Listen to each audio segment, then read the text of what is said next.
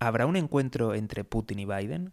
Muy buenas, me llamo José García y esto es Mejora y Emprende. Hoy vamos a resumir los últimos movimientos de la diplomacia internacional para intentar aliviar o resolver el conflicto en Ucrania. Como siempre, si no quieres perderte estas informaciones, ya sabes, seguimiento, suscripción y lo más importante de todo es que te unas al escuadrón de notificaciones. Dejo links en la descripción. Voy a resumirte de manera rápida qué es lo que ha pasado últimamente en la diplomacia internacional. A última hora, Macron tuvo una conversación con Vladimir Putin durante tres horas o incluso algo más de tiempo, y en ella parece ser que, llegaron a un principio de preacuerdo o de al menos de interés en reunirse eh, Putin y Biden de manera presencial.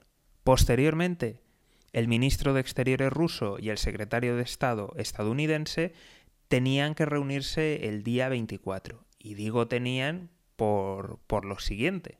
Y es que veréis, Biden dijo que estaba dispuesto a reunirse con Putin siempre y cuando no haya invasión de Ucrania. Ni invasión, ni ataque, ni nada extraño.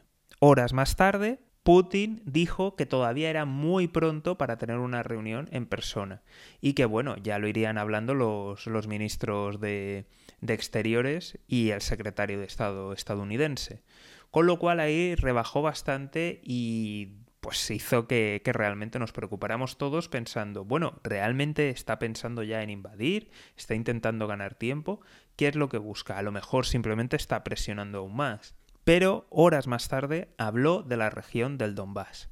Si no sabes de qué estoy hablando, he hecho un capítulo al respecto. Dejaré los links y como siempre lo dejaré en vídeos sugeridos. Pero en resumidas cuentas, la cuestión es que este camino ha quedado bastante congelado y aún así siguen llegando nuevas tropas con nuevas marcaciones y además no deja de, de aumentar la tensión en la frontera.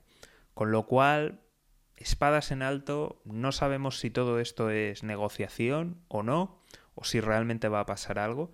Como siempre estaremos atentos y esperando lo mejor. Si no te quieres perder nada, ya sabes, seguimiento, suscripción y lo más importante de todo es que te unas al escuadrón de notificaciones. Dejo los links en la descripción. Un saludo y toda la suerte del mundo.